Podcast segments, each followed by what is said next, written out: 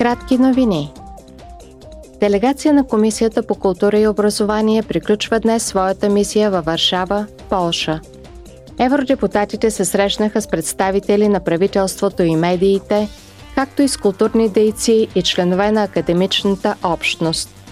Те обсъдиха актуална информация в областта на образованието, културата и медиите в Полша, включително академичната и художествената свобода. Евродепутатите посетиха и Люблин, Европейска младежка столица за 2023 година. Членове на парламентарната комисия по външни работи са в САЩ.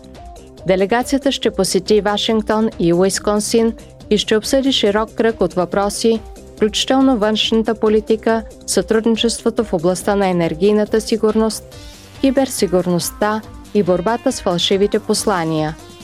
Евродепутатите ще се срещнат и с представители на Държавния департамент на САЩ, Камерата на представителите, Сената, мозъчни тръстове и организации с нестопанска цел.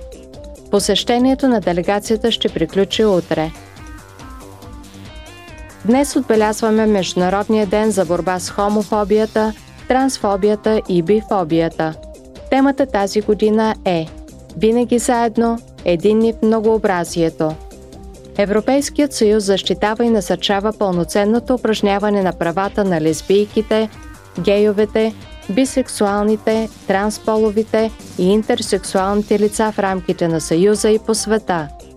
Над 2 милиарда души живеят в страни, където хомосексуалността е незаконна, а смъртното наказание съществува като законно наказание за еднополовите отношения по взаимно съгласие 11 юрисдикции.